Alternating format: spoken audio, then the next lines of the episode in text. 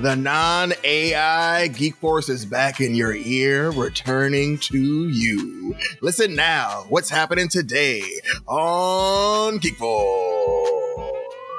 Hello, everyone, and welcome to Geek Force, where pop culture rules all. I'm your host, Kat. With me today is the squad. We have Marlin, Ray, and Amy. Welcome back, everyone. Missed you so much. Hooty hoo! Um, I'm like, Geek Force is back. All right. I don't know why that popped in my head, but that's exactly the, the vibe I was feeling. We're feeling. not on strike yet. Bum, we can't bum, bum, be on strike. Well, we can, bum, but bum, bum, bum, bum. We can, right. but it's not like there's All no right. one to, like, to be like, be Aiming, we refuse to talk, Aiming. You're going to have to play yourself. us. Hmm, that's not as fun. Tis Well, not. We're back. We're we're back at it, everyone, and we have a lot to talk about. Um, but before we begin, I also want to. Oh my gosh! Don't bring that back up.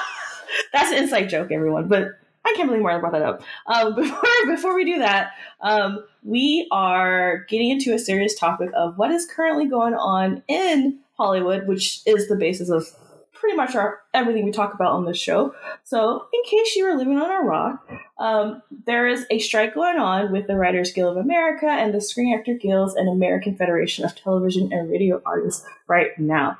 Um, this strike has effectively stopped all American television and film production. Well, most of it. Um, the WGA strike began back in early May when 11,000 members walked off set.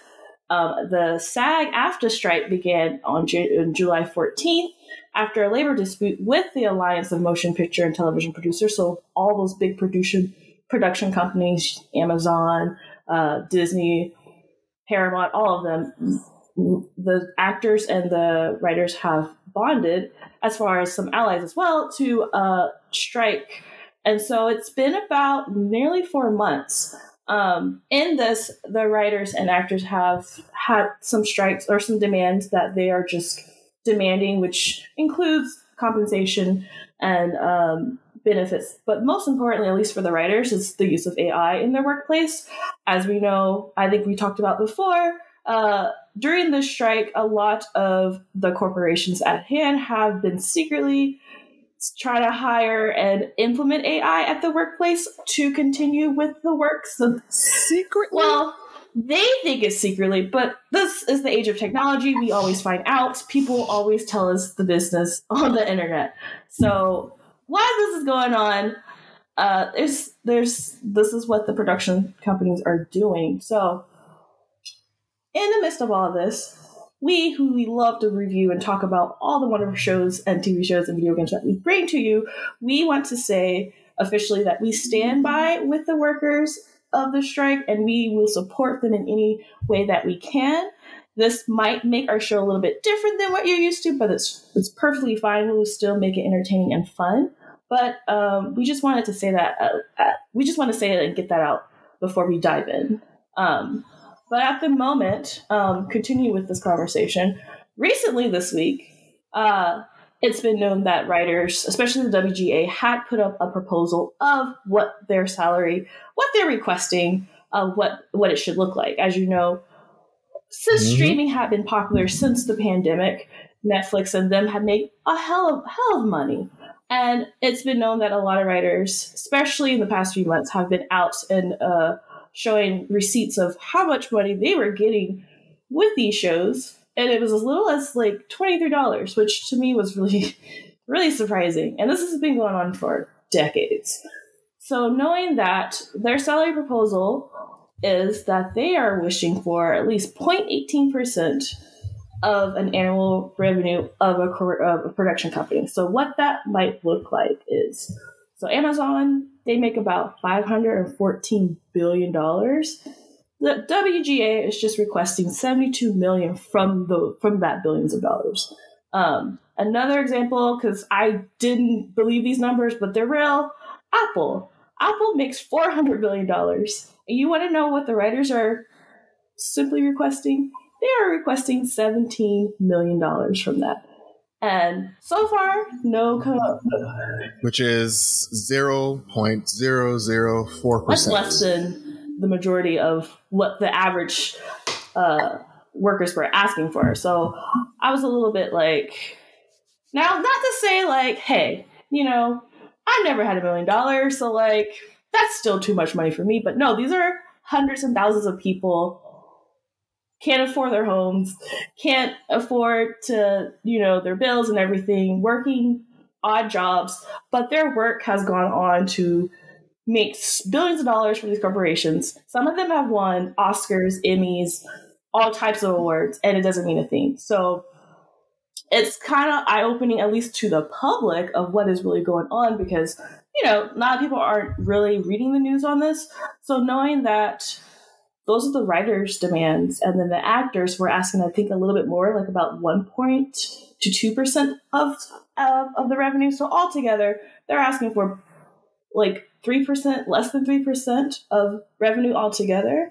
And knowing like someone like Bob Iger, CEO of Disney, making twenty five million dollars annually, he finds it offensive that they are requesting that and not happy with what they they are providing, which is none of none of any of that close to that. So um, I kind of want to open the forum to you guys and ask some questions of like, with all this going on, especially since you know we've had many strikes in the past, what role do you think for social media and public discourse that's like any type of news outlet? What do you think social media uh, how does that play in garnering support for striking unions and their causes compared to the previous strikes that we had back in the day?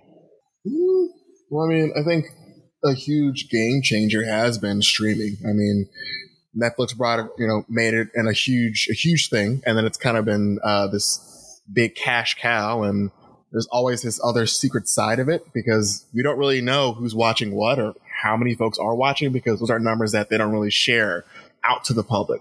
Those are very much behind closed doors, so they can you know keep the prices where they keep the prices.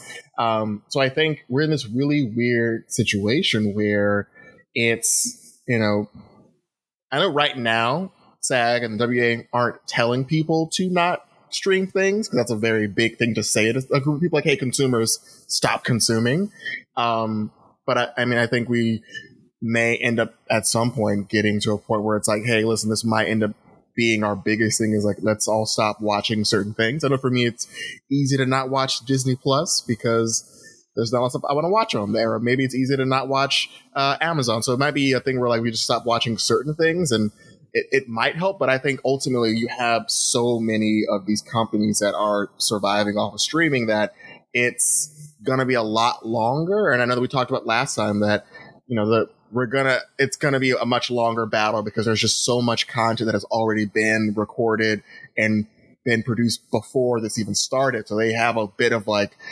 leeway, a bit of rope that they can kind of like give themselves before things start getting really boring.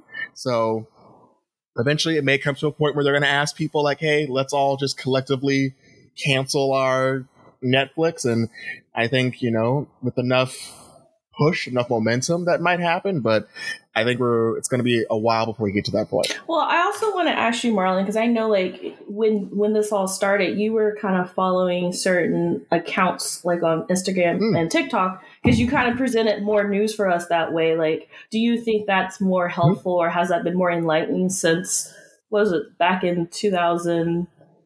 What was the last strike? Like two thousand Oof. Yeah, I think social media has been a lot more helpful. I think, especially because a lot of which I think you all might notice, a lot of like writers, like from College Humor or from any of our other shows that we like to watch, have Twitch mm-hmm. streams mm-hmm. or have an extra bit of social media because they're like, and at first you're thinking like, oh, they must really enjoy audience engagement, but it's also like this is another source of revenue for them because they're not maybe always writing something or maybe they're not getting a lot of residuals from the properties but being tapped into them thanks to things like twitch or discord or you know tiktoks or social media it has allowed them to give you the consumer very specific details into their lives as writers. Like Ify Nwadiwe has been very much like hey listen i wrote grand crew um, i've been doing a lot of these other things. I don't make a lot of money. I have a daughter. And so like if I didn't have my partner to help supplement, you know, my also my income, we probably would be able to like afford our mm-hmm. home. And like, you know, we all of course know Adam Conover. Um, like I think having followed all these people on social media, I think it gives us a lot more clarity on what's happening versus like, you know, pre us being all super in depth into social media, kind of just depending on news sources. Now we get to hear it directly from their mouths of like, hey, here's how I'm being impacted. Here's what people are going to lie to you about. Here's the truth of the matter. And I do think that's been more helpful, I think, from the consumer side of things, because we're able to kind of tap into the actual producers of the things that we consume and take their word for it and also have them galvanize us to their cause. So many actors and writers posted paychecks showing the money or lack of money that they were receiving from episodes they acted in. And that was like that girl who was in Orange and the New Black who played uh I forget, but she was in Orange and the New Black for about what three, four seasons, and she only, was only getting like three hundred dollars for all that, nothing else. And I was like, you you were in the most top like at that time. Orange and the New Black was one of the top shows for Netflix at the time, one of the peak, and she didn't even twenty seven dollars. Okay, so twenty seven dollars, and and she appeared in 45 episodes. I don't understand how that works. Exactly. There's no no one. Wait, that's for residuals, or that's for the actual amount that that, that was paid. Those were her, her residual checks. Okay. Sorry, those are her royalty checks that she received during uh, the pandemic. Um, and so, so she probably got a contract with, and after that, she only got twenty seven dollars and thirty cents for for those episodes. That's crazy. They they really don't care about the people who create the content. That's that's the thing. They don't care. That's I think that's they just think that people just you know oh you'll be fine. I'm the rich one, but you'll live because you know Hollywood is a doggy dog world. It's part of that, yeah. but at the same time, no one no one, I guess, smart enough or brave enough has actually stepped up and actually sketched out, like, hey, this is a system that we should probably follow since streaming is a new way of entertainment. It's a new way of gathering and getting money, and it's becoming globally. We should do something, but no one doesn't want to hear that because of greed. Um, speaking of internationally, uh, do you feel like the the current strike is impacting international entertainment as well, um, especially or across the film and television industry? Knowing that you know American Hollywood is pretty big. Um, I'm not saying we're I'm not saying we're the biggest because there's others, but we do kind of start stuff. And do you feel like that's going to spread to other big media cities across the world, especially knowing that some of these corporations have global offices and connections to um, other countries. So for me, I know for South Korea, I love Netflix because of my K dramas. Those are the great thing. But recently, it has been known that a lot of the actors have been paying attention to the strike, and they have uh, their agency has called Netflix, contacted them many times, asking, "We would like to pay our actors more because we are noticing, yeah, you guys have made so much money. We are making." Uh, dramas for you to stream internationally. And Netflix has not once returned their calls. So there's a movement now in South Korea that they are moving to uh, create their own strike, at least that I know against Netflix. Like they're not going to work with them or create any content that especially con- that they're contracted to do until there is an answer to them getting more pay and benefits as well. And that's wow. But mm. I'm like that to me when I read that, Amy, I literally thought the beacons are lit. Like that is it's starting. Gondor, Gondor calls, calls aid. aid. Exactly. So do you think we're gonna see like some more of that worldwide? Or do you feel like it's one of those people don't really have a place to do that in?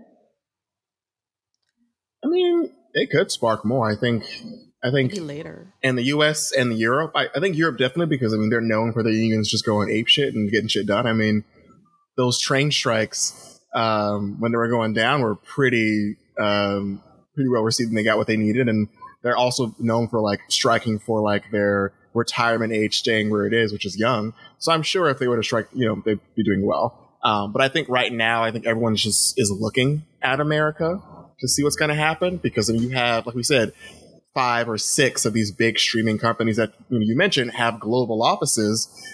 If they go through with it and they sign off on those contracts and they get you done, is that then in itself going to have a domino effect and like result in like, hey, so America is getting this.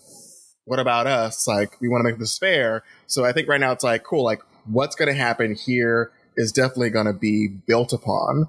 But I also think it's important to realize that we're in this really weird situation where AI is only getting more and more used commercially. And that, I mean, think about it. Like, there's like always some new AI app that comes out that everyone likes, you know, me included. You know, there was this an AI app recently that was like, hey, are you tired of having to pay for professional headshots for your LinkedIn profile or for your CV? Right. Well, use this free app. We can get you like 20, you know, headshots that look really real and you won't have to worry about having to pay like a couple hundred bucks to get it done. And I think there's a lot of AI things that are coming in for the convenience sake of things that are allowing a lot of folks to become comfortable with AI and its function. And we know that they're hiring AI at these companies. So the end of whatever happens with the strike, AI is absolutely going to be a much bigger part of cinema moving forward and it's going to be this huge change and it's going to be interesting to see if in this strike if there's going to be some type of addendum or expiration date around hey you can't use ai until this time period or hey we won't work with ai so it's going to be very interesting to see what they do with that specific mention because they can give them the money you know they account for a point you know 004% but ai is going to be the really big issue that I think is going to have a really interesting turnout. That, I'm glad you brought that up because in the Writers Guild, one of their demands, like they know AI will still be around even when, if their negotiations are met, they know AI will still be in the same room with them. So they are requesting limiting limiting use of AI in the writing process. Now I don't know what percentage of like how much the AI is involved in that, because knowing that that's a difference from like hey i'm using it to make sh- like maybe cater my ideas in a more organized way versus how the companies want to use it where they're just we just want a robot to write out a whole thing and then we can just print off a production schedule and get to work. Like those are two different things in my head. Um, but yeah i agree that ai is one of those things that is going to be a big tool that's going to be used at the workplace. There's going to be someone paid a lot of money to basically manage that. The question is, um, are we are we consumers are we going to allow that are we how are we feeling with ai in like an art form like as far as entertainment like we like like you said we like ai in our workplace. Very helpful to get stuff done. But then and i know we'll talk about this later when we're talking about secret invasion but as far as ai in the stuff we watch the stuff we're paying for every month on the streaming app like is there going to be a time when we have to be involved where we're like i don't want to see this or are we going to like what, what are your thoughts on that so about AI, quick quick comment about that. Um, so my partner is, was taking a class this this summer for video game design, and almost every per, um, majority of people who submitted their content for like to like show it was basically all AI. Like um, yeah, created from mm-hmm. AI and then submitted that as their own. Yes. yes. Well, like they were you like they didn't draw it. Like the concept art they created was all AI based. Um, so I was like, I'm like, that's really interesting because like obviously it's, it's going to affect all the industries, but I didn't even think about like video game like mm-hmm. that aspect mm-hmm. of it, like as you're like you know creating your stories and stuff. I mean, this also it, it it goes back and forth because this is going to be a thing for all the mm-hmm. industries hollywood video game all that stuff so i thought it was really interesting that these young folks who are like high school were you were utilizing ai apps to create their their ideas and i'm like i don't like this is just like the tipping right. point of a much larger deeper. thing that's about to right. go down and it's going to be like some kind of horrible futuristic movie that's about to hit us. Like, we're not even well, prepared to deal with it. Skynet is, well, is coming. That, it's here. I mean, well, if we, if we, I think with that mention of like students, like it's becoming more of a thing where teachers are now having to understand and digest more technology to catch up. Because now you have students who can use AI to write mm-hmm. an assignment or like, mm-hmm. hey, let me right. use this to like go around getting. So like I think we're at this point where, where technology is progressing at a very fast pace mm-hmm. in AI specifically, and I think it's all to kind of like gather data and become much more useful. Like right now, the issue with AI is that it doesn't know enough to accurately do things the way that it's intended to. So like, mm-hmm. yeah, you can have it write your essay, but you're going to need to really handhold it mm-hmm. and give it so many things to pull from and context from in order for it to work successfully. But if you do it, it's going to work out great. So there's still, I think, a lot to go on the road of AI. Right.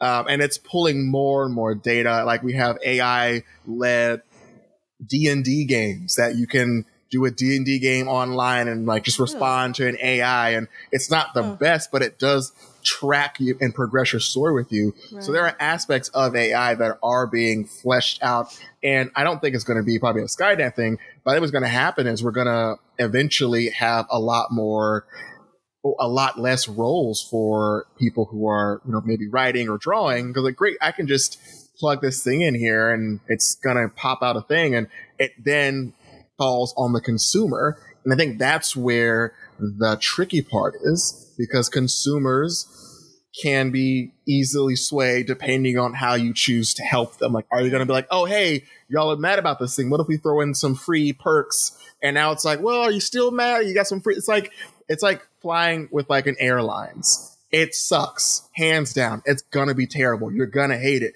You're gonna write a scathing review. Maybe you'll do a TikTok. But at the end of the day, are you not gonna ever fly? Probably not. So the airline's like, great, you can hate Southwest all you want. There's still gonna be Southwest and still be terrible because you know, great, where are you gonna go? You're gonna go to Spirit? Fine. oh We're God. still gonna be here. I think that's the issue where it's like, great, you don't like AI? that's fine. We're still going to be here and we're still going to operate using this way.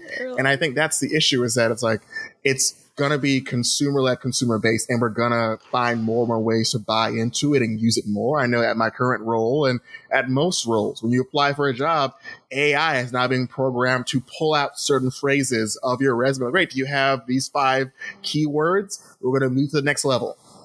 And now there's this whole feature where now AI is going to take your resume and make it better to be read by another AI to get you an interview because we're realizing that great, we have to write for AI to progress forward with any of our jobs because of course it's capitalism. So as long as it finds its way into the workspace, it's going to be more and more common and we're going to have a lot more issues with it. I mean, I know that Wizards of the Coast recently had to su- like mm-hmm. submit an apology because one of their artists who, mind you, did most of the art did a little bit of tweaking using AI, mm. and it's very easy to pinpoint AI art because the hands or the feet are backwards, or because AI just can't do hands. And someone like zoomed in on a photo and was like, "Why is this dude's feet weird?" And it's like this guy used AI because look at the feet; the feet are just going all wonky because it doesn't know how to do feet. And they have to be like, "We didn't know he was doing he was using AI to touch up his art. We told him he can't ever use that ever again." Under contract with us. And we didn't think that it was going to have to be a rule, but because mm-hmm. the whole Twitterverse was up in arms about AI being used, now they had to make a make a point and a statement about it. But of course, if they could have gotten away with it, you know for sure WotC wouldn't have said anything. Like, great, AI did this. We don't care as, as long as you buy our source materials in our books. You know, it's all good with us. Yeah, and knowing that, it's just it's interesting to to see like as far as whether the AI is writing pages of stuff or organizing stuff or giving them ideas. Um, it's there. It's going to be there forever. But the question is, how are these production production companies? Will they move forward in catering to what the writers and actors do, or is this going to continue indefinitely? We don't know, but well, I mean, I mean, Netflix is going all in on their uh, reality TV stuff now. Like they literally said, "Hey, we know we already filmed the ultimatum in Houston, but also we have the ultimatum after the altar part two because we're trying to stretch this this reality TV show because we, we're not going to have Stranger Things until maybe 2024, 2025 at the most when these kids are going to be full grown adults at this point in time. Going to be married. So, they're literally so going like, to be married. Isn't it Billy A lot of shows are really leaning into there. She's she's engaged. That's why I'm like, she's gonna be married by the time it comes out. So we'll see what happens, but I, I think we'll probably get a lot more, a lot more reality TV, a lot more. Oh, hey, we bought the rights to this old show. We're gonna put it back on TV again. You should watch it. Like, we're gonna have a lot of that. It's gonna be so bad next year. Or foreign stuff. Foreign stuff so is also a great time right now to like, yeah, watch foreign, foreign stuff things. because it's tricky. Like, like I. That's why I asked that question because I'm like sure they'll put that out but i think there's going to be a point where they too realize now we we gonna stop too and then it's i'm just concerned about is this going to be a period where we're going to have to go back to reading comic books and books there's just nothing um really on streaming yes or anything which yeah i'm fine with that but reading. i think it's funny that uh you know they i know for like disney plus soon they're increasing their pricing they already are trying to do a Hulu Disney Plus thing app face. together, and I'm like Disney Plus, I'm I'm dumping you after Percy Jackson. The most disrespectful email I've exactly. ever seen from Disney. Oh hey, I know you're probably not watching this anymore, but like we're gonna up the price. I'm like, excuse me. You don't produce nearly enough content to tell me you're going to raise the price on me again. don't you want to watch again? That? I don't care. I don't care either. Point. I truly. It's just I might I might just go back to being a pirate in the in the good old days and just, Come join us. I have that, it's, it's it's already kind of jumped on that boat already. Um, but yeah, that just makes me feel like, hey, like personally, that means saving money. I don't have to worry about apps and stuff, but it would be a completely different change to when the pandemic, when you know these streaming apps saved saved our sanity in a way, you know. So it's just I I, I am very oh, curious about the future and what it looks like for our hard workers in the entertainment industry. I optimist. I'm like I hope they get everything they need, but time at the same tell. time, it's like what other stuff will be brought up through through the strike. So. I mean, you know, time will tell, but you know, we'll let that be what it's going to be, and let's go over to a, a funner topic, Kat. A nice, a nice yes. little throwback so better time so, in our lives. Anime, animation, especially adult animation. One of the top channels that I know we've all grew up on is Adult Swim, which is the adult version of Cartoon Network at a certain time at night. Um, we've known Toonami. It introduced a lot of wonderful anime shows for us when we were younger. Cowboy Bebop, um, Trigun, um, Naruto, if you were getting into that too, Fooly Cooly. Um, but it looks like they're having another comeback where uh, they're going to have some more new anime uh, shows coming up starting this fall on into 2024. Um, Ray, do you want to take mm-hmm. the helm and let us know what these shows are? Um, it's time for the tilt. I don't know if that's exactly what it is, but we, uh, yeah, there's uh, there's two big ones that they announced right towards the beginning of our uh, little adventure break there, um, and two the two of them one of them is a very big adaptation of an anime that i think um, i've heard for years now is a fantastic horror manga um, i'm really curious how they're going to make uzumaki feel really good uh, there's i'm sure a lot of ways but this is really classic like spirals are I don't know, taking over the world. I, I'm doing a uh, it's not Gurren Lagann kind of spirals. Let me put it that way. And uh, the uh, they they released like a little bit. That one little bit of anime I saw was like very creepy. Um, well done, like silence use and stuff like that. So uh, I'm excited for whatever that becomes. Uh, have any of y'all read Uzumaki? I've read no. a story, but I also checked out. So on Netflix, he has uh, his Japanese Tales. Um, little, it's a little series on Netflix, and it's stuff like from like little stories animated by him, and they're very creepy and very weird. So, yeah, well, that's, that's, that's his work. Yeah, Junji. Those are wild Ito. episodes. Um, so if you do not know Uzumaki and you and you're very curious um in getting a preview, I highly recommend checking that out on Netflix. And then if you like it, then I think that will prepare you for Uzumaki on Adult Swim.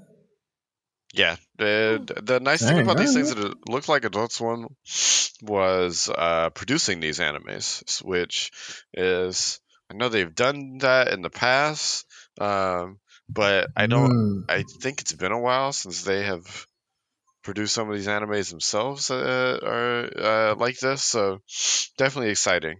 Uh, I don't know if y'all remember. I, I think I'm. I think IGPX, that old like mech racing anime Oh. was uh, not old, but I think that Was was? Dosum produced or Toonami produced. One of those uh, things. Uh, that was a good one. But uh, shit was wild. the uh, the other one that has me super excited is the return of the greatest uh, anime director of all time, Shinichiro, Shinichiro Watanabe, creator of Cowboy Bebop and Samurai Champloo and a million other classics. Uh, they have him producing a anime called uh, directing the anime called Lazarus. Uh, sounds sci-fi fantasy. Um, they they dropped a whole synopsis about some some side effect from some drug that's in the future so people are out to go get the creator who's but killing everybody and uh, i'm gonna do it poorly justice and explaining it uh, intentionally because it just sounds like uh, some stuff that he would make that just is going to be good to watch and a fun ride with all these characters and cool choreography and uh, I think uh, the music. Uh, they said this wasn't. I'm fr- I'm confusing this with something else. This wasn't the one that there was a John Wick choreographer helping with, or It could be. uh, I I did can look hear it up something. Um, Um, I think this. I think it's the one because I think because the fight scenes are Yeah. very uh, like. I remember K Kamasi Washington's name being Yeah. dropped in here as one of the music production. Yeah, and Mhm. uh, it's being um, the fight scenes designed by John Wick director Chad. Uh, I'm not So going to cool. pronounce his name correctly. So um, that is just set up to be a classic thing. Kamasi Washington's a great jazz mus- uh, musician slash composer. So whatever nonsense they're going to come up with uh, over the next year or year and a half until the show airs on Adult Swim is going to be so hard to wait for that to be released. Uh, that's just excitement. It's going to be very, very, very exciting. Um, the last thing we were going to bring up that they also announced during this time, uh, it sounds like from our talk beforehand that none of us saw Fooly Cooley season two, but they got Fooly Cooley season Nope. three dropping. Uh, it had a better name than season three. I don't remember what it was, and uh, not having seen two, I'm not going to do it justice. But the uh, I, I'm just glad that they are keeping it going. Um, I uh, I, I that anime was always a wild like experience and a lot of subtext on puberty and stuff that was always hilarious. uh, I don't know if to, to call that sci-fi slice of life. I, or I don't I don't know what to call that show. I like that. Yeah. No, I think that's accurate. she was an alien. Uh, aliens and robots and weird stuff. oh my. Um, it was a good time back in the day. Um, I'm sure it's still a good time now in some form or another.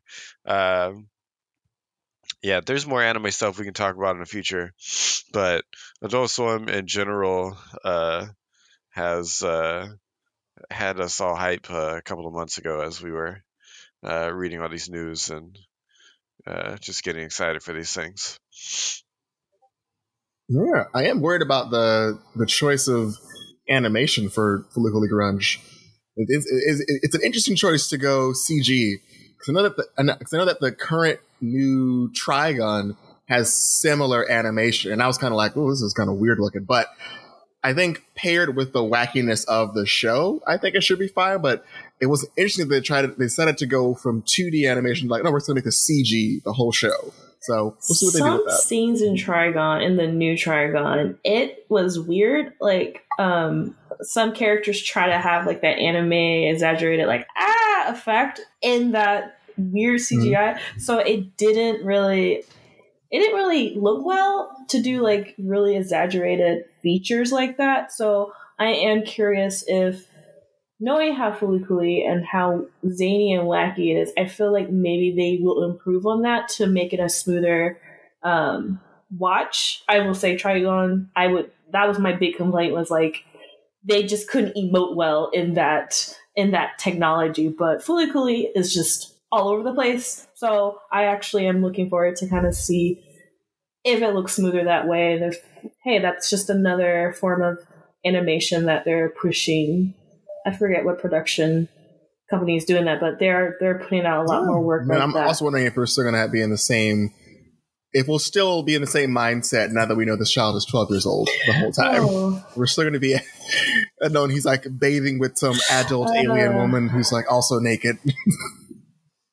As a kid, we're like, oh, that kid's living a good life. The kids out here, that kid and his, the kid and his ET are just are so cool. And now it's like, as That's a 12 year old child, he needs to have better adults in his life. that is anime. If you are that is if you're anime. coming in the anime expecting to get uh uh 17 18 year olds you're in the right place if you are uh 12 Mhm. year olds you're in the right place if you're expecting to get 20 to 28 year olds rarely gonna happen Really? If If, at at all. They're considered the i don't think grandparents of I, that I think age. anime has taught me that once you turn uh, 21 and in Japan, you die. Because I, I do they exist? I no. You're somebody's tragic mentor at that age. Like, oh no, my mentor died. They were 21. I mean, look at Uh. Naruto. Like, don't, don't get me started on that age timeline of everybody, and then looking at Boruto and the, their timeline jump, and I'm like, wait, they're You still mean technically Boruto the the, filler? the the new chapters of them doing the timeline jump, and like they're still. it's filler. I, I gave up on I that show. gave That up, show's but I it's, liked it's reading filler. about the nonsense because I'm just like, how far can they they, have go? the most filler. Marlin, of any anime that's completely ever- they filler. have the most no filler. story. it's the whole filler show. Boruto is? It's like so. It's basically it's like yeah, Boruto. It's like Boruto's basically like is like the what if of anime. Like what if they were just Yeah. aliens, or you know what? But yet, what if there was a park Yeah. of dinosaurs? Great, it's gonna be five episodes. They're gonna have dinosaurs now. Let's talk about it. Park of dinosaurs. Jurassic Park.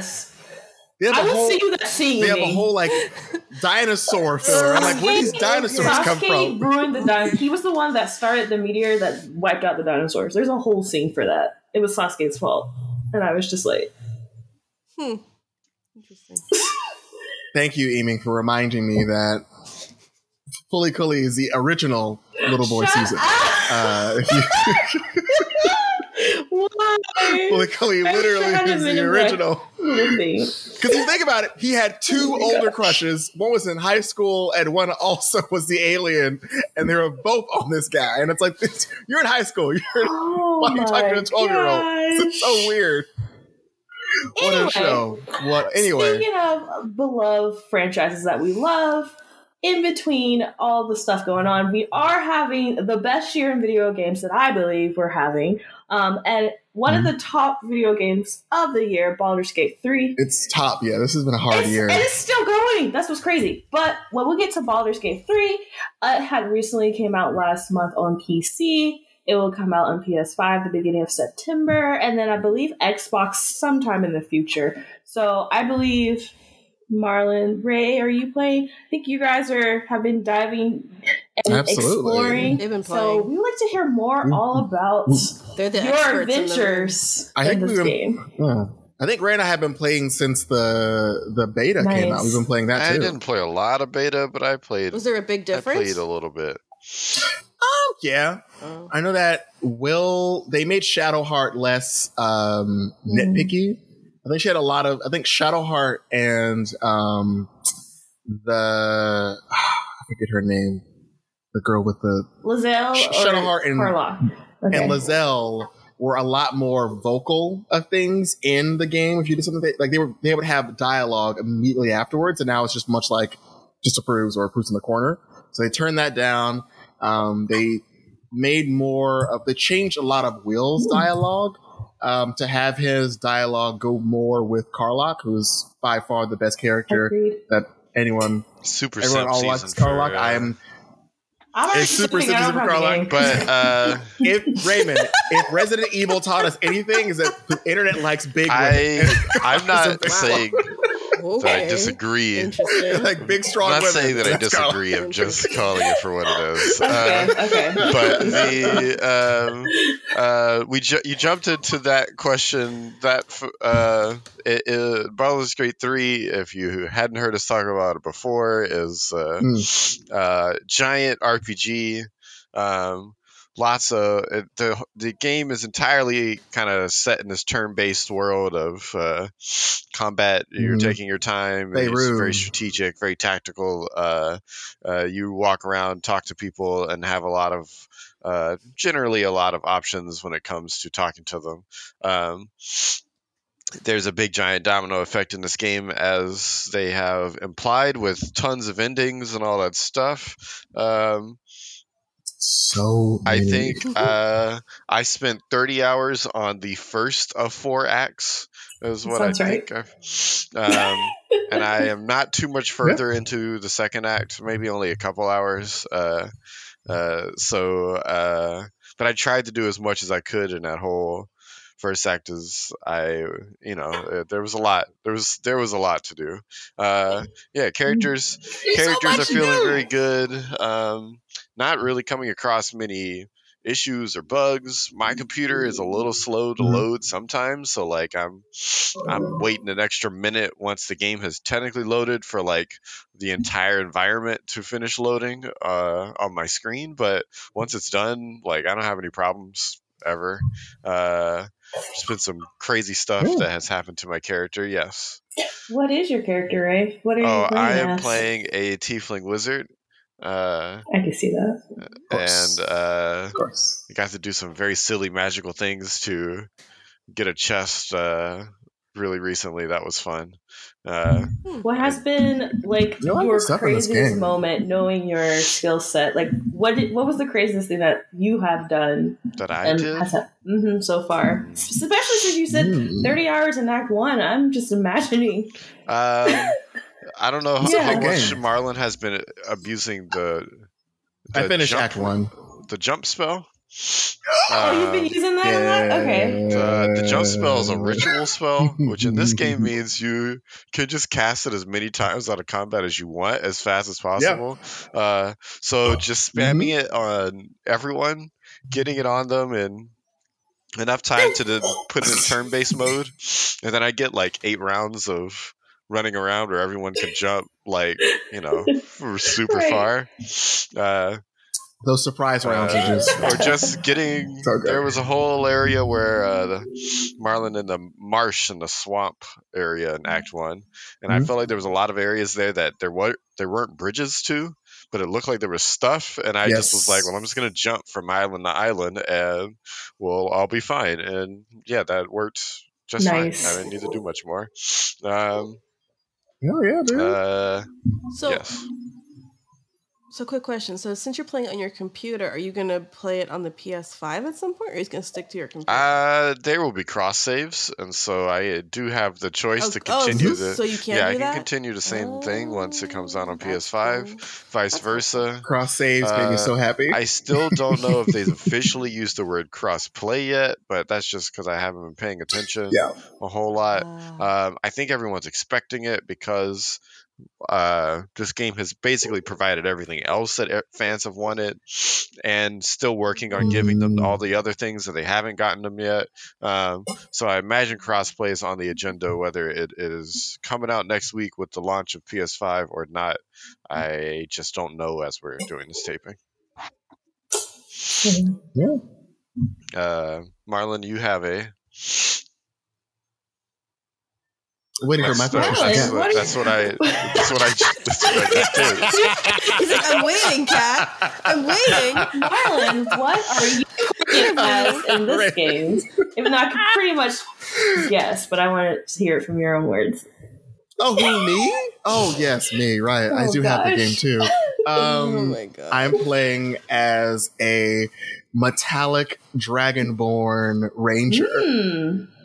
No, and it's So- That sounds been. I already have questions on that because I know the spell, like the stuff that you have as a ranger. It's what so have you done? Name one, because you probably was doing it the most. Name one thing that was like Absolutely. insane for you in this game. Yeah. Um. the the spider doesn't have the most AC or the highest mm-hmm. uh, HP, but it has the ability to jump, and so with the jump spell and also the spider already oh. having a jump ability, it gives it an extra bit of umph when it jumps elsewhere. It's not that heavy, but it has been helpful at like just adding poison bites to things and poisoning them and like jumping across and dying, which is fine. But like you send it out, you get it to bite something, it dies, which has been great. Uh, and what's also been great is I think the command spell, which um, I don't know if you, you tried this, Raymond. At the beginning, when you're on the Nautiloid, and it's the devil creature fighting uh, the mind flayer, you could tell the devil creature to drop the sword and then take the sword. And so in the beginning of the game, I had him drop this flaming sword and I equipped it to uh, Lae'zel. She's just been like slaughtering mm. so many things. But that's been helpful. I also, because I'm a, a ranger, have been just talking to every animal because, like a ritual spell, you cast it on yourself. And I just been talking to animals, getting little side quests and little like things to do, and like you can have them tell you little secrets or where things are at, and that's really cool to kind of like use that spell and talk to just everything. And as a ranger, you get this really cool ability to kind of like just see little area, little pockets, and try to crawl through them. And as a dragonborn, I also love that I can breathe fire whenever Aww. I want to. So my next question for both of you is you know, there's a whole uh, playthrough that you can choose to do the Dark Urge with. Are you guys gonna do that mm. in hmm. the future or no? That one's just basically do all the bad things, which okay, so I you can play it two ways: do all fine. the bad things, or make it where you're literally fighting their urge to do, like you're literally a tug of war yourself each time. Mm-hmm. And so, like for myself, I definitely want to just maybe. fight against myself every time just to see how far I can go without being like you know completely corrupted. I think that's a fun way. So you just want to be Venom. Basically, you just Venom, want to be yeah. Venom's character. just, just, just hey, you should, you should eat that guy. I'm not gonna no, eat that I'm guy. not gonna eat that guy. You should totally eat that guy. I, eat the guy. I promise I'm like, I won't. I, I failed. Yeah. What has been hard is that I, when I finished uh, Act One with the Ranger, I tried doing Act One again mm-hmm. as a Paladin, uh, and almost immediately had to was I had to change my way of playing because as a Paladin, if you don't actively follow your oath to the T, and you got to like really look at what mm. it says. And so I thought because one of the things you, is you have to save or choose to save or add Lae'zel to your party by doing something, a, a, a little piece of dialogue. And if you do it wrong and you fight this, these, these people, immediately you lose your, your, your oath immediately. And it's like, hey, you've, you've broken your oath. You're now an oath breaker. And I was like, well, now I have to like, I now I had, and so I had to like really like move. So at that point, for that gameplay, I had to like, wait, who's a liar in my group? Let me move them to the front and then keep oh, my guy no. behind so they can lie.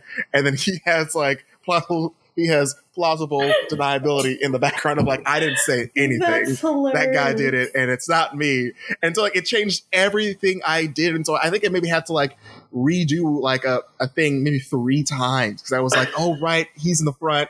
He can't do this. He's not supposed to be there.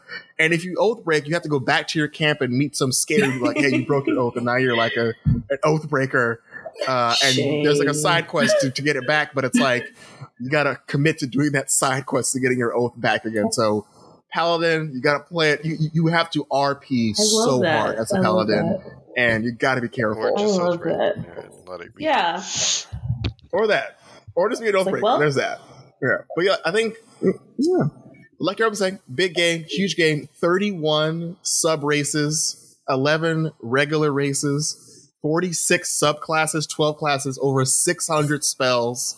And I think right now we're talking that this game only goes up to level 12 because after that, shit gets OP. ridiculous in terms of 12 is already like in regular D&D. Yeah.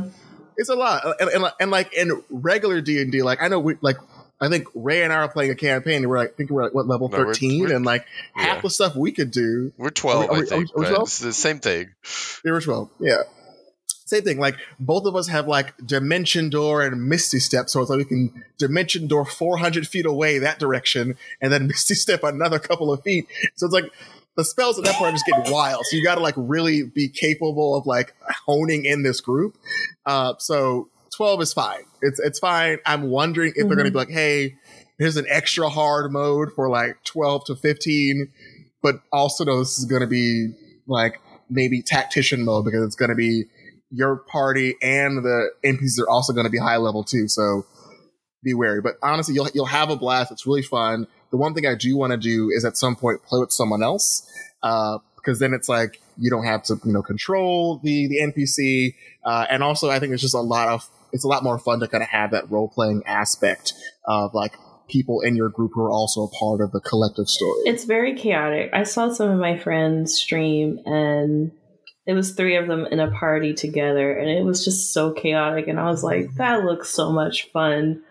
When you're just seeing someone like doing something that can affect you and you like whatever action they're doing pushes you off a cliff and you're like I'm dead because of you. like it's like it's yeah, that's the type of game I've always dreamed of like doing. Um, but because this is such a great game, because Larian Studios is just amazing, um, I do want to get You're into how because they're so amazing, how that they're kind of raising the stakes of of how things sh- should be modeled in the game industry as far as like I mean, yes. you know here on Geek Force, we've talked about AAA games for the past what three years and how they've let us down con- constantly, multiple, multiple, and seeing that Baldur's Gate three, like, no worries, and I'm like, this is this is how games should be. Um, it's actually making other gamer or fanboys mm-hmm. of other gaming studios kind of angry at that because they're just like well that they're just whatever and and they they like how they're uh, I'm not saying names, how other gaming companies like to do microtransactions and put out stuff that's not really complete. And then the modding community of that gaming uh, have to kind of make the game great because of the work they're doing. Yes, I'm talking about the, the best stuff, but that's another story. Um, with Starfield, com- Starfield coming their, out. uh, I think they did a post where like one of the like about the game and like one corner says like this game will have no microtransactions. Yeah. We believe in like the solidarity of storytelling. That actually pissed some people off because they're just like ah, they're throwing shade at so and so, and I'm like, well, why can't they throw shade at so and so? Because we like I know for myself, I hate that shit. Like that is why I love Destiny because Destiny is becoming too expensive to play. They have a new patch coming up. I'm like, I I'm not interested anymore because it's literally money funneled through that game when it used to not be like that. Mm. Um, and you know, other big game franchises do that. Um, but with BG3, yeah, they have the opportunity to do all this stuff. With their recent patch, they had implemented so much of what people wanted since the beginning of last month, and the fact that they're just exceeding and, and listening and you know interacting on social media with their fans because they want to have a positive experience and enjoy. Like they're really like devs that really get the fans and they want to work with making that a great experience versus gamer companies that are just like you're gonna like what we put out and we're gonna take more money from you. That's just how this is, you know? Um and so I'm just like yeah, I mean, we'll yeah so I'm just like you guys feel like you've been taken care of, I guess, by Larian Studios with this uh, game experience. You know, I know you guys love the indie and I love you love games, but as far as like the company putting a lot of heart and soul in doing this, might feel does that feel a little different than the previous games you played this year at all? I mean, I'm loving it. It definitely has been a really game fun year. Um, but I think as far as like delivering on quality and delivering on ex- expectations. I think they're definitely like ahead of the pack in that expectation of like, yo, like we took look a three year long beta right. of this game, and then we took all your feedback, implemented it, and then we released like another patch that like fixed romance dialogues. Like, I like the fact that a lot of it has been like it uh, honestly gives me like it gives me this really interesting look. And I, I share with the, like their group, like the creator or like the head developer behind the game released this really cool video around like him talking to the people. And like they're very much referencing other studios. Like, yeah, we're, we're going to do all these big things. And they're like poking fun at other people like, oh, that's too much work. And it's like, we, we like, we owe it to the fans to, to go big and give them this and over deliver. And so I do like that they were able to stick that landing. And I am excited to see them, you know, putting, uh, some fire underneath other studios because like Starfield's coming out soon. That part, and they've been hyping this yes, game up for a long time. But guess what? We're ready and, too. I'm ready to talk about that game when that comes out. well, the thing is, Xbox has been stating like, hey, like you know, I mean, in their last what lawsuit or whatever court thing they were in, like, oh, we like we've lost the console wars or whatever. So, and you know, they had a, a whole kerfuffle with Halo dropping. Starfield is something that they are really hoping is going to be like that feather in their cap, and um, they very much like uh, the folks over at Layered have been like laying out how great it's going to be. So we'll see if they commit to it, if they stick to it. And I think we've been saying offline that 2023 thus far has a lot of great games, games, and um, there are still more to come. So that's where I stand. But Ray, what do you think? How do you feel about Larian, and this current uh, Baldur's Gate product?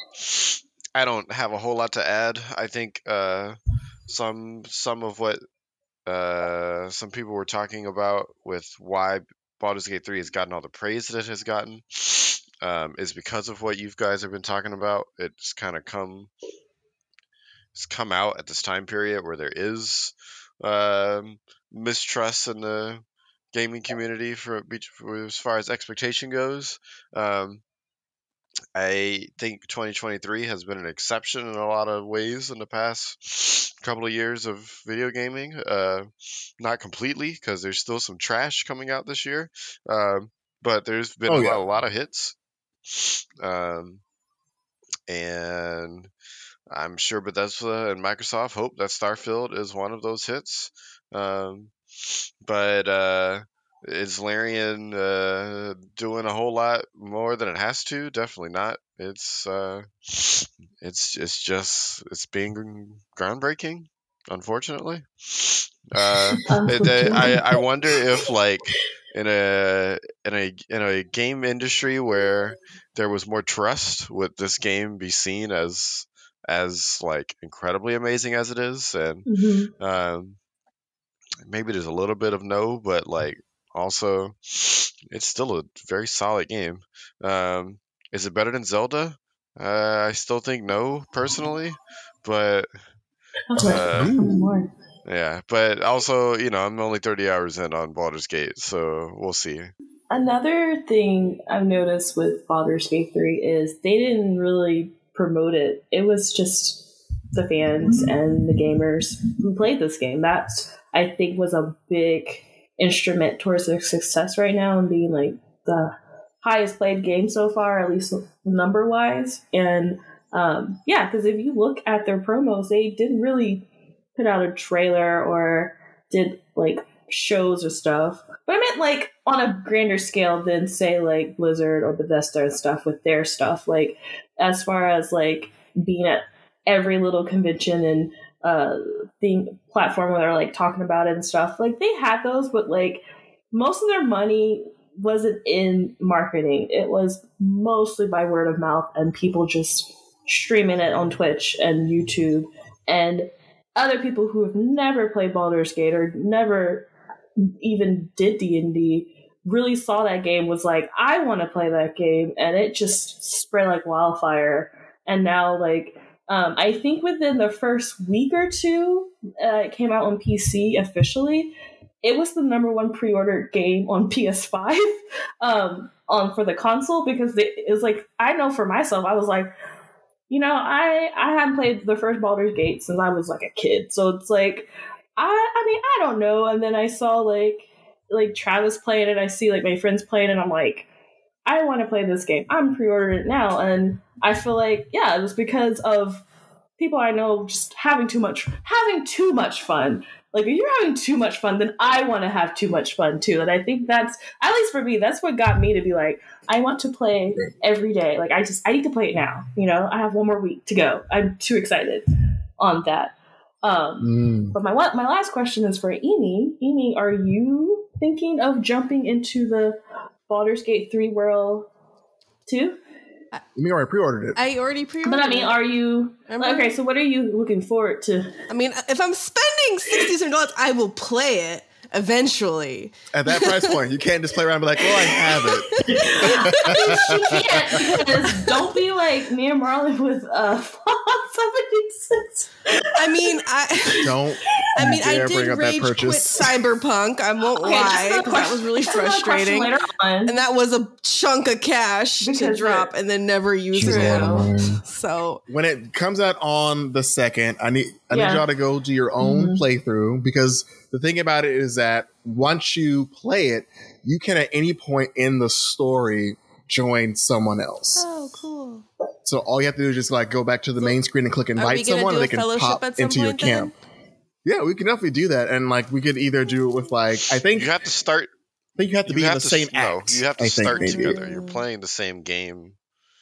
Like I someone see. is the keeper of okay. the save file, basically. You can't Oh. If uh, mm. so, we have to all if we all want to create a custom character in whatever is done between us, we have to all start at the same time. We can't start individually.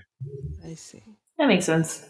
We'll figure it out. There we'll you go. You, you, you have any idea what you're going to be aiming, or are you just going to surprise? I have no idea. I have to actually look at the character list. I have no I, idea.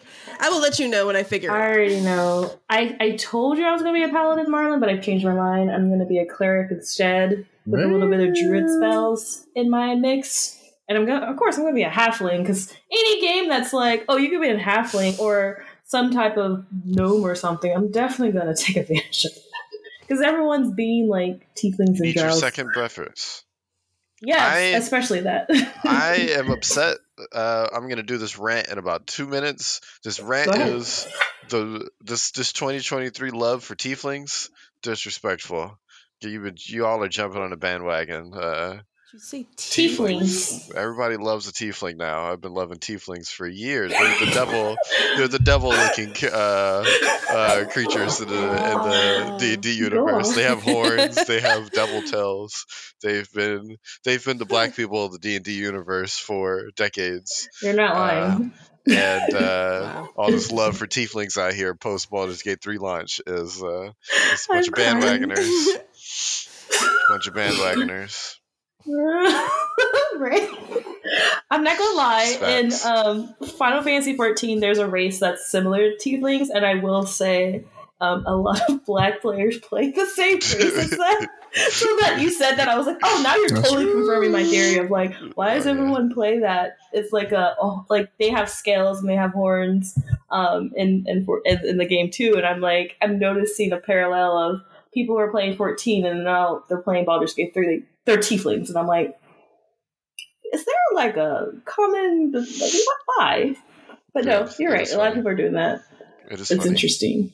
Um, and then we wanted to wrap up. I genuinely don't want to even hear y'all talk about this show very long. I'm just gonna rip the band-aid off and jump into it. Um, Secret Invasion by the wonderful Disney folks and Samuel L. Jackson. And uh, are are we gonna do spoilers with this conversation? Yes. The, yeah. Okay. Great. Um, Go ahead. Spoil away. I don't care. What that show was the oh, worst so Disney yes. property thing they have produced entirely. Uh, you were Agreed. talking about AI earlier about it because um, it the opening really gives you AI art vibes. Uh, I don't know if it was yeah, it confirmed was. or not. It was it confirmed. Was confirmed. Mm-hmm. Okay.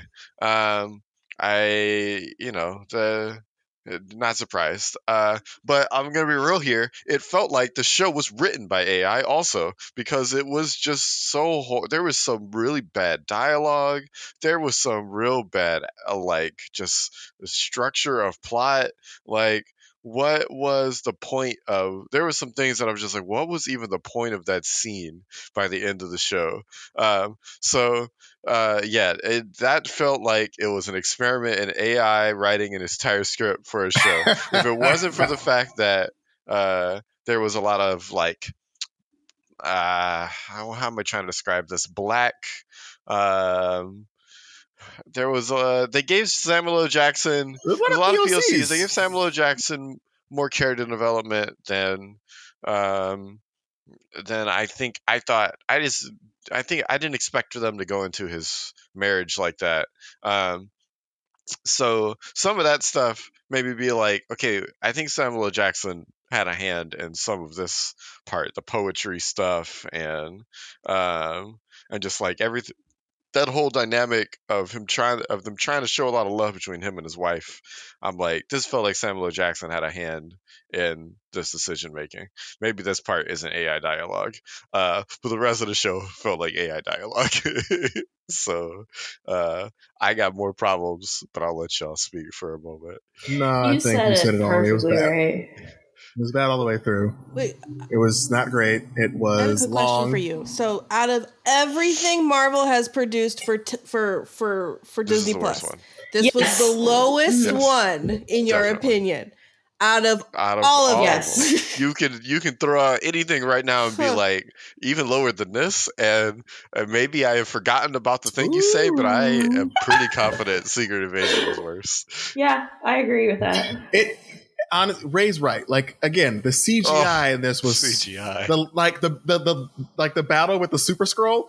Uh, first of all, it was unearned. They did not do enough to even justify their fought need to a use Super Skrulls lot. because they weren't even going to use. They fought in the parking lot. One, two. It was some of the Horrible worst CGI I've ever seen. And three, it also brings something that, that Raven brought up earlier. We don't understand the power dynamics No. of any of these people. So we don't understand who's winning or why they're winning. And to this day, I'm like, how did she punch me to the stomach? I'm, I guess she won. Also, I don't care. It's over now, but For like, I, I wasn't was so invested in the first horribly place in this. Oh my Mhm. gosh, Gaia, what was the point? Yes. The angst and the the She's drama. thirsty uh, with eggs. What the hell? Like, uh, oh my I. I don't trust you, Dad. I don't Uh, trust you, Dad. trust Emilia, you. Emilia Clarke's character was like poorly done. Uh, Eaming. Uh, the I think the character that was the b- Waste of her. best done was Ben Mendelsohn's character. Um, Oh. What's Olivia the woman's Colman. name? The English woman. That was my favorite. I like she her was my character. favorite. Spy. Yeah, like of uh, the little. like the one who's actually Nine. getting stuff Head of the done. Who was British actually who was actually completing missions Yeah, in the uh, background. Classy but deadly. Yes. British British Nick Fury. Uh, yeah, yes. she yes, she, British Nick Fury. She was she was a funny character. Um, I don't think she fit the No, she didn't. atmosphere of the show, but Mhm. I appreciated what she brought. Yeah, sure. That Um, part. That part. I am still sad that the the the probably pretty earned monologue that Gravik gave in the final episode Mm. was pointless. hmm Um, Yep. I am pretty yep, yep, upset that they go uh, they go out of their way to come up with excuses on why he's not going to call the Avengers or like any superhuman That help. part. Oh my That part was hilarious. Oh, that was Wait, so wait, wait, wait, wait. stupid. Why? He's like, we have to solve our own. I'm like, we have to like, solve our own was- problems. They're gonna Yeah, launch there- nuclear there was- bombs. oh, What the that was another thing. We have to I will our own say at least uh, to here. I'll finish you my the thought on this, but because there was two reasons. One, like they said, because he was quote unquote trying to solve his own mess that he started. Um, and two, Mm-hmm. uh, because uh, part of the plot points for the end of the show was that he had scraped DNA of every single metahuman in the Oh in the my Marvel god. universe, and Oh, because that's how what's her face has all the yes, power. uh, correct? by the end of it, yes, Mm. and uh, so they, uh, I, assu- I, there was a line of dialogue that gave me the feeling that that was their other excuse for not involving anybody was he didn't want it to have to explain why he has all of their DNA, because you know that's a that is at least a Nick Fury thing that I could get behind, but the the explanation for all of that because Nick Fury is a crazy comic book guy. It would totally make sense for the Nick Fury in the comic books to have a vial of DNA of every single Yeah. uh, every single metahuman on the planet. Right. Uh, so yeah, that shit was wild. But uh, the thing that I will give it the most props for, um, they filmed Disney. Disney filmed an attempted assassination of the United States of the president, president of the United States. They filmed an attempted assassination of the president of the United States. I was so impressed that episode. I was just like, wow, Dizzy, that's ballsy. That's real ballsy for y'all to to film this uh, by Russia, by And it was no less. honestly, Uh, it, yeah, by yeah, yeah. Russia. It was. I was it like, was, it was a it was- stressful scene. I'm like, y'all are really was go in on this. where are we going? Like, he's like on a ta- he's like on a tarmac. It's like a full gunfight, and like, is, are they Yeah. gonna kill the president? Are they gonna actually kill the president in this scene? You're like, they're really gonna they're gonna commit to this. This is gonna be a That really got my international incident attention. right Who here. played the president? say say again to Amy. Who who played the president? Some white guy. Oh I, I God, I don't know his his name. name. Oh, okay. Uh, Thank you, Raymond. Yes. Biden esque. Uh, yeah, Biden Uh, Some white president. guy. there You've was probably seen him around in something. Or was he more orange? No. no. He wasn't playing that kind of. He was he was playing your classic twenty four Yes. president. Like Yeah, it was Dermot Say Mulroney. It was Dermot Yeah, Mulroney, who I don't know, but maybe He people in the audience felt don't know like who Dermot 24 Mulroney is. Um, yeah. Oh, Uh, honestly, yes, fully for like a 24 character. Rhodey Thank you. Get uh, got to do. Rhodey got to do Oh, some yeah. things. Oh, Um, did, was it Rhodey Rhodey? uh, or, So I I have a question about this. So me and my coworker had a debate because he saw it, but I didn't. But we were talking about it, and and we were trying to figure out when the switch happened.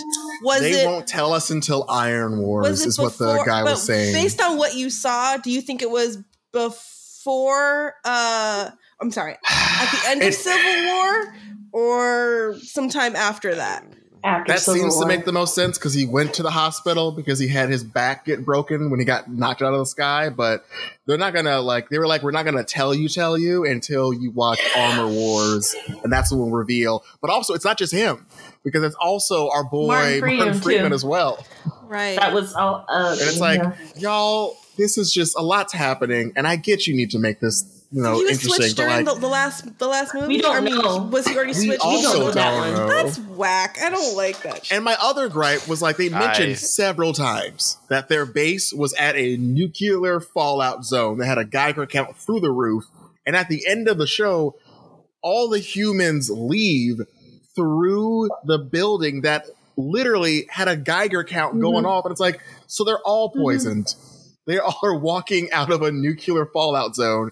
All of them are dead. Like this is like, did you not think of how to get these humans out of there? Because you told us, hey, Nick Fury's coming to It's a the nuclear AI, fallout zone. That's the like, I didn't know. yeah, yeah. Um, I. That's whack. It's an important part of you doing a secret Back. invasion story that somebody was a Skrull the whole time. We had been making jokes about it for years, Mhm. right? Um, and That's um, I think uh, they hit the lowest bearing fruit that they could to pick who was that person. Uh, because again, the Mhm. show was trying to sp- spend as little money as possible. Uh, so they went with Rhodey, the guy who literally didn't get into his suit once in six episodes. Um, and yo, didn't even like talk about going to his suit. Um, and then I That's there right. was the point really early on where he like makes a black uh makes a black comment to Oh Samuel. Jackson. God. Hold on. I had to talk Oh about this for a gosh. second. Um, Right. Wait, wait, wait, wait, wait, wait. Context, context, Fuck, and context. it's a what? Skrull it was, so it was Oh it was God. like he was he he saw Nick Fury and he said something in a very in a very black voice. He said, "Yeah, two brothers." brothers out here with the government," or it was like, "What's up, my brother?" It was just something along those lines, right? This is episode one or two or something um, before he's revealed, um, and uh, it's just it feels really out of place. It doesn't really line up. It doesn't sound like something Nick Fury or Rhodey would have ever said, right? And I guess you know trying to imply the the Skrull thing already, but uh, what helped was when uh, they they do the reveal. Nick Fury learns about it. He goes and confronts him, and also a dumb conclusion of a scene. Like, why didn't either of them one of them shoot each other in that scene? That made no sense to me. Yes. But B, uh, they have they have a veiled spy discussion while Samuel L. Jackson keeps talking about this great black whiskey that he just happened to bring to this meeting. Pappy Van Winkle, get you some Mhm. Pappy Van Winkle. It felt like anaconda malt liquor a little bit, but the uh, but I know it's a real thing, and great. It's a It's a real thing. It's expensive, too. It's an expensive real whiskey that uh, uh, Samuel L. Jackson clearly wanted to plug. But what I what I did appreciate about that scene was it it felt to me like we were watching Nick Fury say, "You just said some black shit to me a couple of a couple episodes ago, and I just learned you're an alien, and so I'm gonna call you on your bluff and see how black you really want to act like you want to be in front of me." Let's see, like it was really funny of a of a concept from that angle. Um, that irony might have been Samuel L. Jackson and and and Don Cheadle's idea more than it was Disney because that irony doesn't feel like they intended that at all. It was too Uh, much. Uh, it was it was but it was it was so smart of a of a concept between at least the two of them. Just like yeah, we'll add this little thing, and then later on we'll come back and we'll really bluff that this alien's not actually black. But um, man, was there a billions billions of billions of problems with that show. Like it just every episode was some other some other mess of things just like why? Why is this happening? Why are you two talking to each other like this? Where was his wife when he needed more support in like a later see later episodes? Like if if y'all were gonna do Mhm. all that just to not kill each other like why didn't you come help him sooner?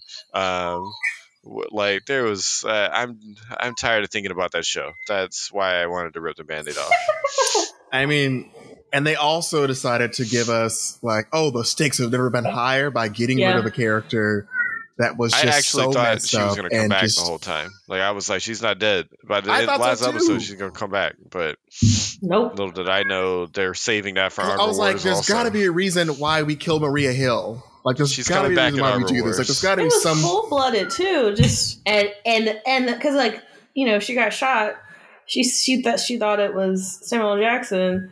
He falls down and ends. And I was like, okay, but she's coming back, right? Next episode, funeral. I was like, but she's coming back, right? And then they never talk about her again. And I'm like, wait, that character's Who shot her? it The was bad guy. Gravik, who was Uh, pretending to be Nick Gravik Fury. did it. AKA Ken. Yeah, from he's the Ken. Barbie movie. He was a Ken in the Barbie movie. I'm just a Right, Skrull. right. That was such a such a hard pivot to go to watch that. I'm like, is that Gravik? Well, no, I just I felt like they were doing things to like denote like, oh, we're at, like it's it's real. This is like espionage shit happening right now. Um, but it just like we said, it just didn't have really good writing. It honestly, and I think they also fell into something they keep falling into, which is that whenever they do these Marvel shows about these like just these refugees essentially they're always people of color and they're always like crossing the line so that you don't side with them That part. it was like oh like hey nick fury did do them wrong by telling them i'm gonna help you find a plan and then like not telling them hey i couldn't do it and then you are thinking well hey they're right to be mad like oh they're killing people well now they're kind of the bad guy now and it's like right up to the point where they're kind of like, oh, are they the bad guy? Like, oh, wait, no, now they are. Like, it, it happened in the Captain America film where the refugees like, hey, they're kind of on your side. There's, oh, hey, we're going to blow up this hospital. Why? Why would you blow up a hospital to prove a point? And it's like, well, now they've gone full crazy villain mode now. And it's like, I think it's really starting to wear thin of like, you don't know how to include these actors of color in a way that doesn't denote them as being a bad person or doing a bad thing. You're only able to include them if, as long as they fulfill the terrorist role that seem to pop up in these Disney films. Great, we have to have a terrorist role. Let's give it to these people because we got to have the bad guy. And it's just really disappointing to watch them do it again. It's, it was yeah. I I agree with everything you two have said. I I was really disappointed because like they had a kid like they had a great cast. Like I did not know about the writing, but just seeing the the stats of the cast, I was like, oh, okay, we have some cool people on the show, and then seeing them like spit out just horrible garbage and moving in ways that just didn't make sense. Um, like literally, mm-hmm. the first episode is establishing the boundaries of what is possible in in this world of the show and stuff, and it still didn't make sense. Episodes later, I'm like, I don't understand the power structure. I don't understand why would he be there when, like, it was a lot of like a phone call, an email could have like saved so much time. Like uh, people just being the same, like it just. But even phone calls were frustrating me because I was just like, how many times did Gravik and Nick Fury have a conversation on the phone only for that conversation to like just be a waste of like time? Like True. they never saw like half of that stuff could have been solved mm-hmm. in phone calls. You're right, but they but they had that many. They had enough phone calls where they could have figured that out. And That's right. just yes, Amy. So, so who is the bad guy in the, this show? the the short of it is a Skrull who was there when Captain Marvel and all that stuff like wrapped up and he was a little kid mm-hmm. and he was there for the big oh. promise of we'll get you a new planet but that hasn't uh-huh. happened and so now he's come up with a mm-hmm. foolproof uh, plan on how to just kill the human race and take it from humanity which you know Mm-hmm. Sure, that's a bad guy, a way of okay. handling a problem. And also, but... and also introducing, yep. introducing another thing that pissed me off is introducing super Skrulls, which I like reading about super Skrulls in the comics. They dropped the they dropped the payoff. ball and like the possibility of if the show how was written great, we could have like learned more about that. They couldn't even do that. Like it, I'm like, how how do you fail so hard and quickly and easily on Super Skrulls? And the fact like that was his plan all along was basically like, oh, we'll just be Super Skrulls and take over the whole planet. And I'm like, this sounds stupid. like this doesn't make any sense. Like. Well, mind you, Kat, I thought we were gonna get our Fantastic Four tie-in. I'm like, okay, good. Like this has been really boring so far, but okay, they're mentioning we want to be super. Like, great, are we going to get a Sue Storm and mm-hmm. Reed Richard plug or something? Definitely wasn't. And they made it a point to give us like a, a basic white woman and a basic white man. I'm like, are they going to be? Right. Like, who are they? And it's like just some it randos. Was. I'm like, all right, I guess we're not gonna because originally the Super Skrull existed mm-hmm. in the Fantastic Four of like he has like Johnny Storm's power, the Thing's power, Mr. Fantastic's power, and Invisible power. And it's like, okay, so who are they going to pull from now? Oh, Drax's arm, and, and you also gave them one of the most. Oh, you gave them you gave literally Carol Danvers powers.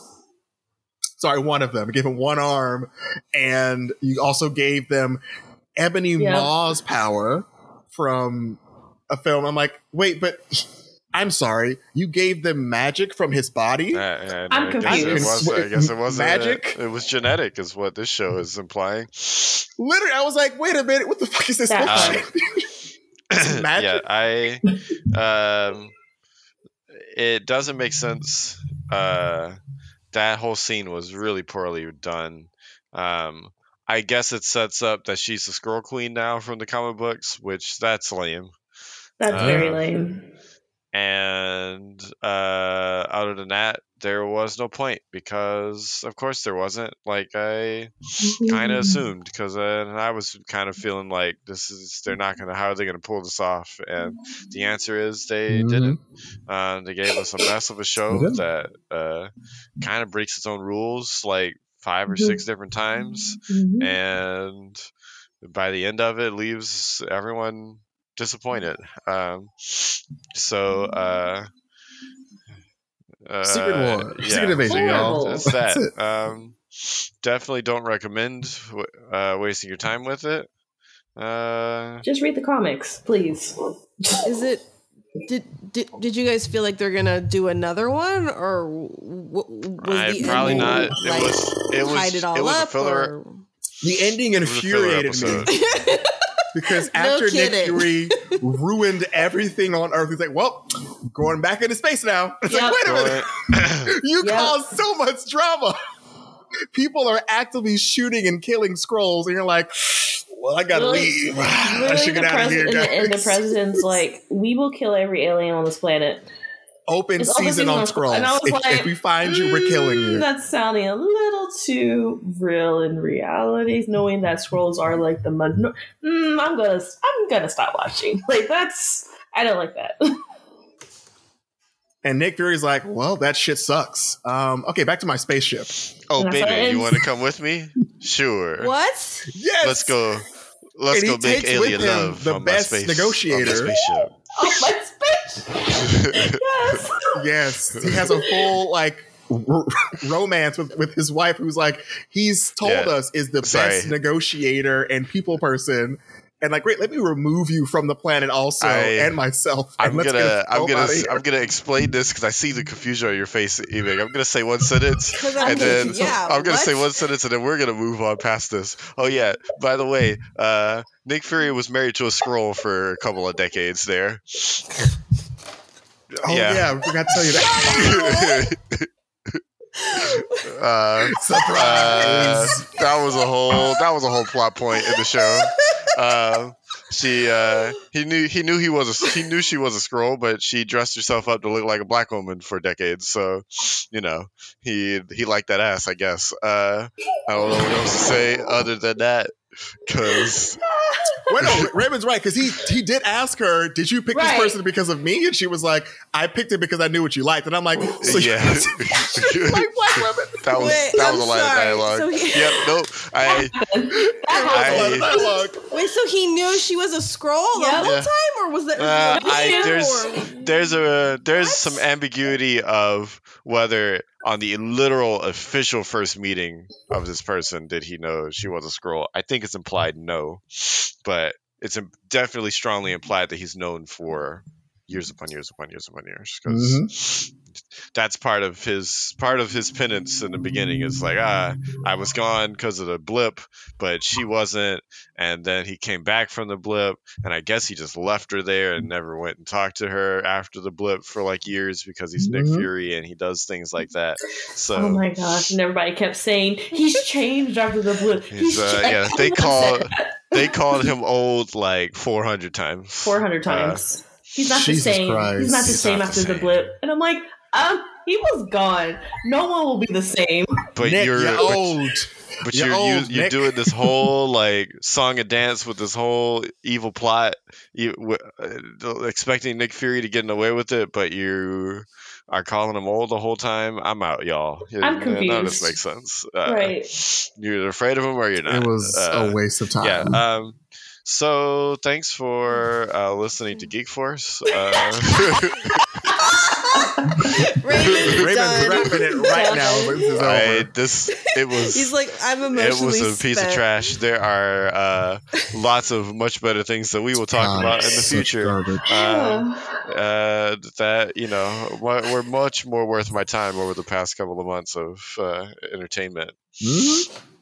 that part. I co-signed God. with Ray one thousand percent on everything that was said. It was. It just hurt my brain watching it. It was just like I, I, j- I should, I should have done this to myself. And I knew earlier, like this is not going to be good. I'm like, but I kept watching every like maybe it gets better now, maybe it gets better now, and I was like, nope. There was a, there was a point where I was like the uh, I hate I mean, this is this is a joke I, re- I that I yeah I'm definitely making this joke but uh, I hate we all hate when shows fridge women because it is just a horrible tactic uh, to get an emotional Mhm. response out of people um, and to Mhm. like it's a poorly written sense of like ah they were there the whole time to drive this character on and once they die like uh that that's just lame.